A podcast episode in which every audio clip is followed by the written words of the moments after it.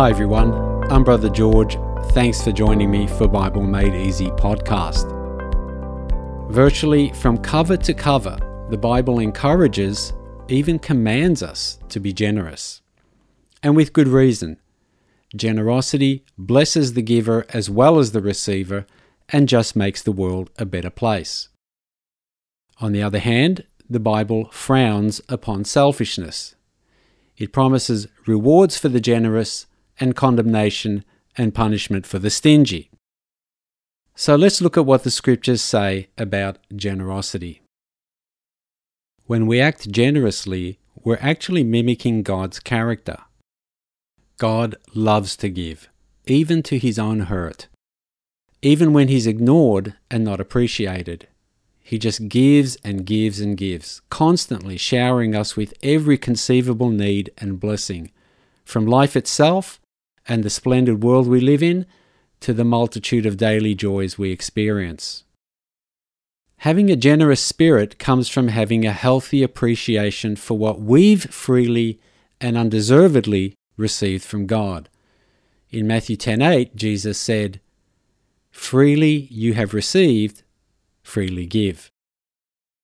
Generosity also comes from understanding our possessions aren't actually ours but that God is the ultimate owner of everything and that He expects us to share them with others. Psalm 24 1 and 2 says, The earth is the Lord's, and the fullness thereof, the world, and they that dwell therein.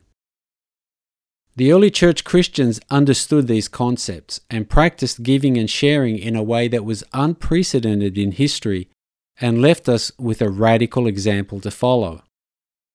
Acts 2 44 and 45 tells us that all that believed were together and had all things common, and sold their possessions and goods, and parted them to all men as every man had need. And Acts 4:32 says, Now the multitude of those who believed were of one heart and one soul.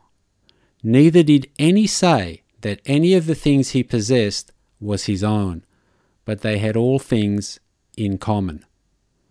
Wow, now that is revolutionary style giving and sharing. And giving shouldn't be limited to our material possessions. It can also involve giving our time, attention, expertise, love, or any other form of support that helps others to flourish. So, does this mean that we should just randomly give all our possessions away to anyone and everyone? Leaving ourselves destitute?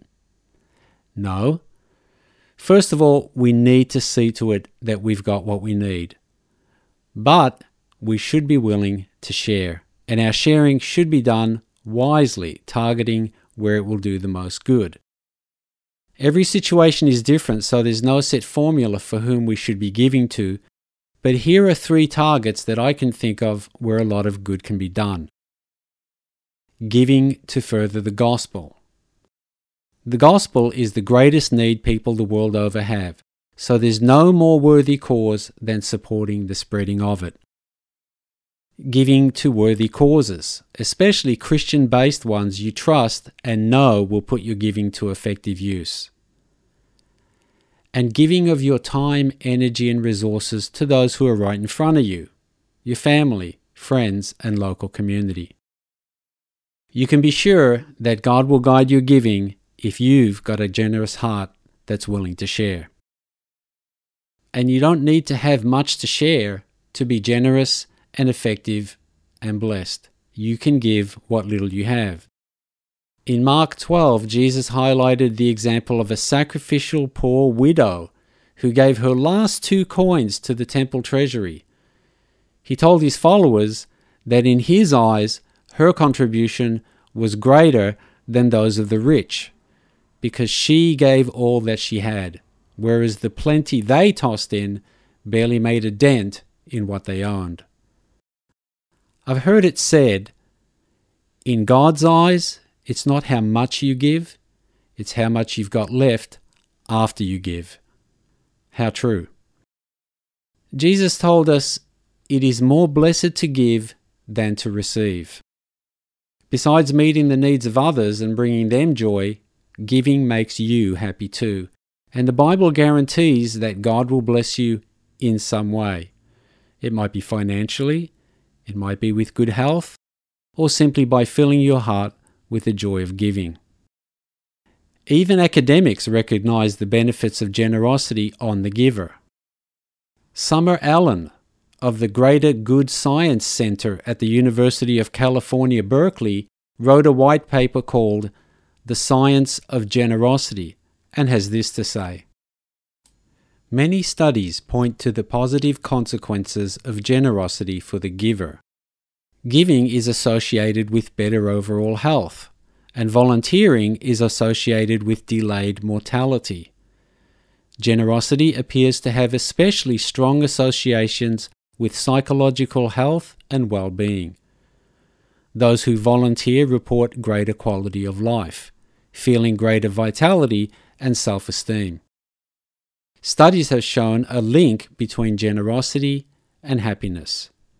Some have found that people are happier when spending money on others than on themselves.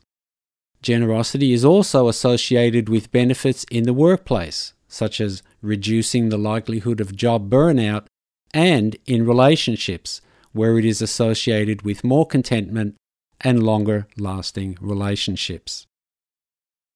As I said, being generous is being like God. There's so much scripture that encourages and commands it, I couldn't find room for it all in this episode.